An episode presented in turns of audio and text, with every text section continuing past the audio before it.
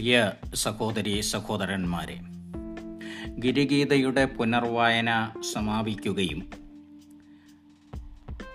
പതിനൊന്ന് ഭാഗങ്ങൾക്ക് വേണ്ടി പന്ത്രണ്ടാമത്തെ ഭാഗമായി ഒരു ഉപസംഹാരം കൂടി നിങ്ങളുടെ മുന്നിൽ അവതരിപ്പിക്കുകയാണ്. പന്ത്രണ്ടാമത്തെ ഭാഗം ഉപസംഹാരം എന്ന കഴിഞ്ഞ ലക്ക് ഭാഗത്ത് ഞാൻ സൂചിപ്പിച്ചിരുന്നു. ഇതോടെ സെൻമാത്യുവിന്റെ സുവിശേഷം അഞ്ച് ആറ് ഏഴ് അധ്യായങ്ങളുടെ നവ വായന സമീപന സമാപിക്കുന്നു. കഴിഞ്ഞ പതിനൊന്ന് ലഘു ലഘു പഠനങ്ങൾ ചിതറിയ ചിന്തയാണ് നിങ്ങളുടെ മുന്നിൽ പങ്കുവച്ചതെന്ന് എനിക്കറിയാം. കാരണം വലിയ വിപുലമായ ഒരു വിഷയം. ചുരുക്കി പറയുമ്പോൾ അതിനേറ്റക്കുറച്ചിലുകൾ സ്വാഭാവികം മാത്രമാണ്. എങ്കിലും പുനർവായന എന്ന് പറയുന്നത് ഒരു നവധാര എന്ന് ചിന്തിക്കാൻ നിങ്ങളെ ഇത് പ്രേരിപ്പിക്കുന്നു എന്നതാണ് എന്റെ പക്ഷം. ബൈബിൾ പങ്കുവയ്ക്കുന്ന ഒരു പ്രധാന തത്വമുണ്ട്. അത് നമ്മൾ സാധാരണ മറക്കുകയാണ് പലപ്പോഴും. ദൈവമെന്നാൽ മോചനം മാത്രമല്ല. ഭൂമിയിലെ മനുഷ്യബന്ധങ്ങളിലെ ധാർമ്മിക നീതിയുടെ അടിസ്ഥാനം കൂടി ദൈവം പരിഗണിക്കുന്നുണ്ട്. അതുകൊണ്ടാണ് മനുഷ്യ ചരിത്രത്തിൽ ദൈവത്തിന്റെ ഇടപെടലുകൾ സംഭവിക്കുന്നത്. ഇതിനുദാഹരണമായിട്ട് നോഹ മുതൽ വരുന്ന കവനന്റുകൾ നമുക്ക് ശ്രദ്ധയോടെ വായിക്കുകയും അതിന്റെ ചരിത്ര സാംസ്കാരിക പശ്ചാത്തലങ്ങളെ ചിന്തിക്കുകയും ചെയ്താൽ മനസ്സിലാകും. ദൈവമനുഷ്യ ബന്ധത്തിൽ സമൂഹവും വ്യക്തികളുമായിട്ടുള്ള ഉത്തരവാദിത്വങ്ങൾ മനുഷ്യനിൽ നിക്ഷിപ്തവുമാണ്. ഒരു സാമൂഹ്യ ജീവിയായ മനുഷ്യന്റെ വളർച്ച ദൈവം ഇഷ്ടപ്പെട്ടു എന്നുള്ളതാണ് ഇന്ന് വരെയുള്ള ചരിത്രത്തിന്റെ പുരോഗതി എന്ന് നമുക്കറിയാം. ഇതാ നമ്മുടെ മുമ്പിലെ മുന്നിൽ ഒരു ക്രിസ്മസ് കാലം കൂടി കടന്നു വരികയാണ്. ദൈവത്തിന്റെ സാമൂഹ്യ ഇടപെടലിന്റെ ദൃശ്യമായ ഒരു അവസ്ഥയാണല്ലോ ക്രിസ്മസ് തിരുപ്പിറവി എന്ന് നമ്മൾ പറയാറുള്ളത്. അവൻ സ്വർഗം പങ്കുവയ്ക്കാൻ വന്നവൻ കൂടിയാകുന്നു എന്ന് ഇതിന് അർത്ഥവുമുണ്ട്. അതിനാൽ അവൻ പങ്കുവച്ച ആശയങ്ങൾ സ്വർഗത്തിന്റെതായിരുന്നുവെങ്കിൽ നമ്മുടെ ആശ സ്വർഗത്തിലേക്ക് ഉയരുവാൻ അത് കാരണമാക്കുന്നുണ്ട്. അങ്ങനെയും നമുക്ക് ചിന്തിക്കാം. തന്റെ ഗിരിഗീതയിൽ മനുഷ്യജീവിതത്തിലെ ചിന്താധാരകളെ അവൻ പുതിയ വഴിയിലേക്ക് തിരിച്ചുവിടുകയായിരുന്നു. മോശയുടെ നിയമപുസ്തകങ്ങളെ അവൻ ഒരു പക്ഷേ വിധേയമാക്കിയത് വിമർശനത്തിനല്ല പുനർവായനയ്ക്കാണ് എന്ന് നമുക്കറിയാം. എന്നിട്ടോ അവൻ ദൈവഭക്തിയെ ആത്മസംതൃപ്തിയുടെ ഭാഗമാക്കി എന്നുള്ളതാണ്. ഭൂമിയിലെ മനുഷ്യബന്ധങ്ങളുടെ ഔചത്യ അനൗചത്യ തലങ്ങളിൽ അപഗ്രഹിക്കാൻ അവൻ മനുഷ്യനെ പ്രബോധിപ്പിച്ചു. ലോകജീവിതം വാരിപ്പിടിക്കുന്നവർ പെട്ടെന്ന് വാടിപ്പോകുമെന്നുള്ളതായിരുന്നു അവന്റെ ഭാഷ്യം. ഭൂമിയിലെ ഞാൻ എന്ന ഒന്ന് ഞാനില്ലായ്മ എന്നൊരു തലത്തിലേക്ക് ഉയരാൻ അവൻ ഉത്ബോധിപ്പിച്ചു. ഇവിടെ നിത്യത നമ്മുടെ ചിന്തയുടെ ഭാഗമായി മത പഠനത്തിന്റെയും വിമർശനത്തിന്റെയും ഭാഗമായി. മനുഷ്യരുടെ പ്രവൃത്തിയിലും ചിന്തയിലും ആത്മസ്വരൂപം കാണാൻ സ്വയം അറിയുന്നതിലൂടെ ദൈവത്തെ അറിയാനും ഭൂമിയിൽ താൽക്കാലികമായ ബന്ധം കൊണ്ടും സ്വർഗമെന്ന നിത്യതയോടുള്ള ആത്യന്തിക ബന്ധം കൊണ്ടും നിലനിൽക്കാൻ അവൻ മാനവികതയുടെ മതാംശങ്ങളെയൊക്കെ പ്രബോധിപ്പിച്ചിട്ടുണ്ട്. ഭൂമിയിലെ ബന്ധങ്ങളിൽ സമനീതിക്ക് വേണ്ടി പോരാടുന്നവരുടെ കൂട്ടായ്മയിൽ ചേർന്നു നിൽക്കാനും അമാനവ പക്ഷത്തെ വെല്ലുവിളിച്ച് പ്രവർത്തിക്കാനും ഒരു തിരിവട്ടമാകാൻ ക്യാമ്പ് ഫയർ സ്പാർക്ക് ആകുവാൻ. ഹൃദയപൂർവം മാനവികതയുടെ ഹൃദയത്തിൽ തിരുത്തലുകൾ അവൻ ആവശ്യപ്പെട്ടിട്ടുണ്ട്. അവൻ പങ്കുവച്ച ആവശ്യപ്പെട്ട മനസ്സ് ഒരു മെറ്റനോയിയ മനസ്സ് നിന്ന് വരാനായിരുന്നുവല്ലോ. സ്വന്തമായ മനസ്സൊരു മെറ്റനോയിയ മനസ്സായി പുനർജനിക്കാൻ ആഗ്രഹിച്ചവനാണ് നസറത്തിലെ മഹാഗുരു. അതാണ് ആ ഗുരു പഠിപ്പിച്ചത്. ആദ്യ മനുഷ്യൻ മുതൽ അവസാന മനുഷ്യൻ വരെ ആവരൈസിന്റെ സമ്പാദനത്തിന്റെ അമിതാഗ്രഹത്തിന്റെ തോടുകൾ പൊളിച്ച് പുറത്തു വരാൻ അവൻ ഉപദേശിച്ചു. ക്വിപ്പിഡിറ്റിയാണ് മനുഷ്യന്റെ കുരിശെന്നവന്റെ പക്ഷത്ത് നാം ഒരിക്കലും ഒരു തൂവലുകൾ വെച്ചു ചേർത്തില്ല. നിയമം പാലിക്കുകയും സമ്പന്നനായിരിക്കുകയും ചെയ്യുന്നവൻ ഒരു സ്വർഗരാജ്യ പ്രതീക്ഷയോടെ അവന്റെ മുന്നിലെത്തിയപ്പോൾ ഒരു കുറവ് നിനക്കുണ്ടെന്നാണ് അവൻ പറഞ്ഞത്. നിനക്കുള്ളതിന്റെ ഉപേക്ഷയെക്കുറിച്ച് അവൻ സൂചിപ്പിച്ചു. അവൻ ദുഃഖിതനായി മടങ്ങിപ്പോയ ചരിത്രമുണ്ട്.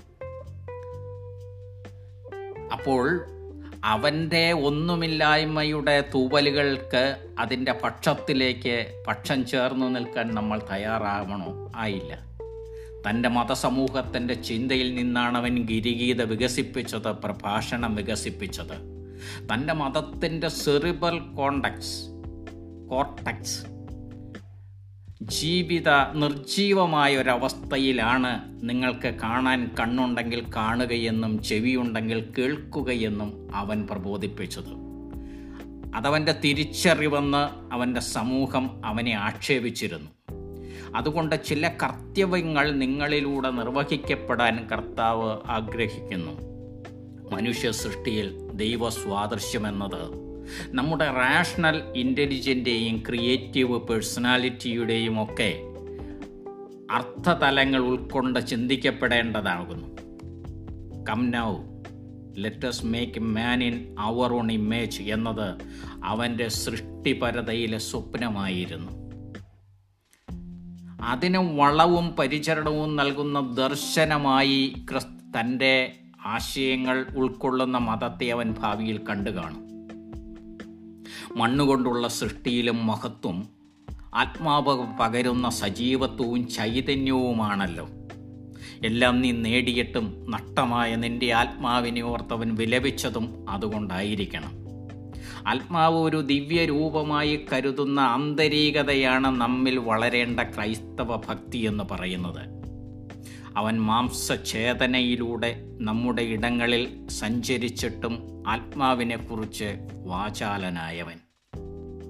ഇതിന്റെ അന്വേഷണങ്ങളൊക്കെയാണല്ലോ മതത്തിന്റെ പഠനം യാത്ര അതിന്റെ സഹായികളായി കർമ്മമായിട്ടൊക്കെ നമ്മുടെ മുന്നിലുള്ളത്.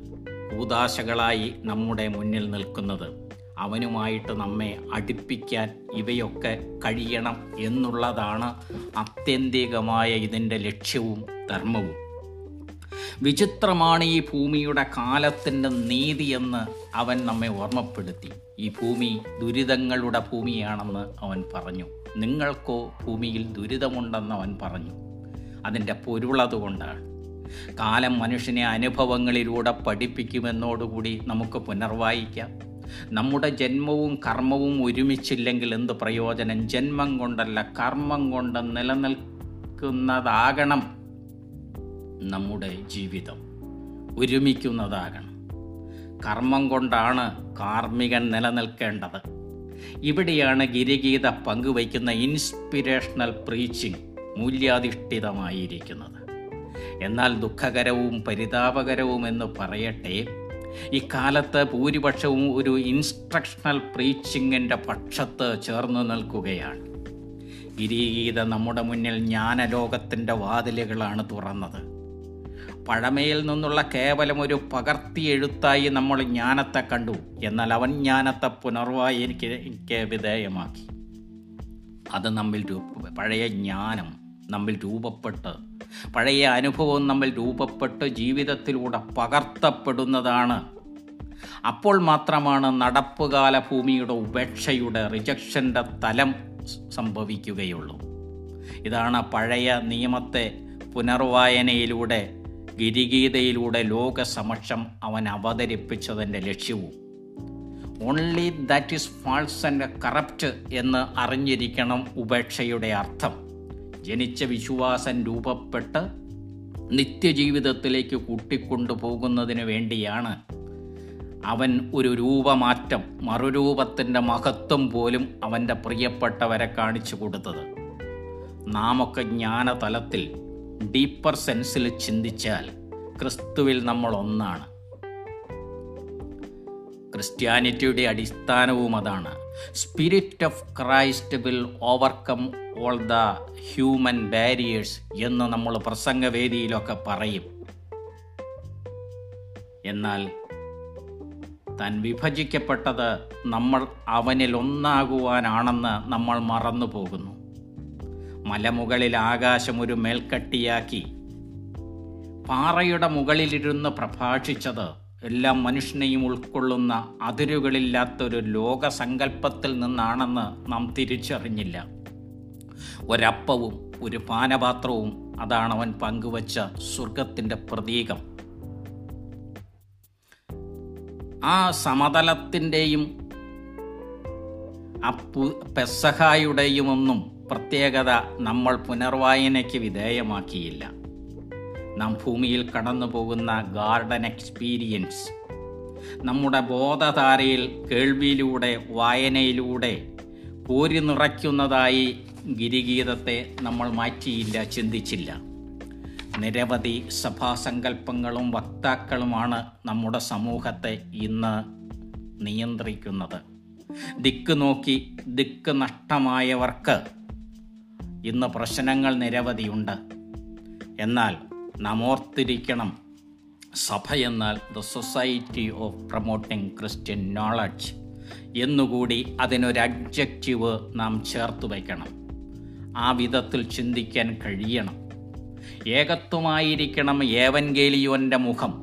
ഇന്ന് ഓരോരുത്തരുടെയും ഓരോരോ അജണ്ടകൾ വെച്ചു നീട്ടുന്ന ദുർഭാഷണങ്ങളായി അത് അതപ്പതിച്ചിരിക്കുന്നു ഗിരീത പുനർവായിക്കപ്പെടുമ്പോൾ മാത്രമേ നാനാത്വ ചിന്തകൾക്ക് ഏകത്വ ഭാവം ഞെരുക്കത്തിലൂടെ കടന്നു വരികയുള്ളൂ.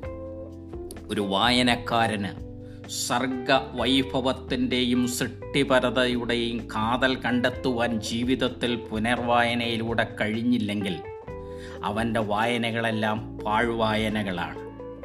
വായിച്ച് ധ്യാനിക്കുന്നവരുടെ പ്രതികരണവും സൃഷ്ടിപരതയും വളരും.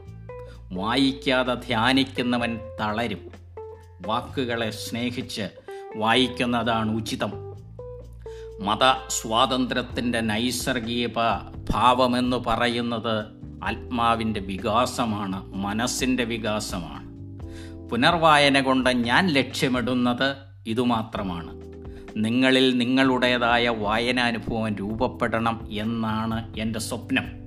ആ സ്വപ്നത്തിലേക്ക് നിങ്ങളെ ഒരിക്കൽ കൂടി ഹാർദവുമായി സ്വാഗതം ചെയ്യുന്നു. കഴിഞ്ഞ പതിനൊന്ന് ലഘു സന്ദേശങ്ങൾ ഉൾപ്പെടെ ഈ ഉപസംഹാരത്തിന്റെ സന്ദേശങ്ങൾ കൂടി ചേർത്ത് വച്ച് കേട്ടവർക്കും വീണ്ടും കേൾക്കാനിരിക്കുന്നവർക്കും ഈ ഹൃദയം നിറഞ്ഞ ആശംസകൾ നേർന്നുകൊണ്ട് പുനർവായനയുടെ പുതിയ നവ ലോകത്തേക്ക് ഹാർത്തവുമായി ഒരിക്കൽ കൂടി നിങ്ങളെ സ്വാഗതം ചെയ്തുകൊണ്ട് കേൾവിക്ക് നന്ദി അറിയിച്ചുകൊണ്ട് സമാപിപ്പിക്കുന്നു സ്നേഹപൂർവം ദീപം ചാനലിനു വേണ്ടി ഇ വി പി.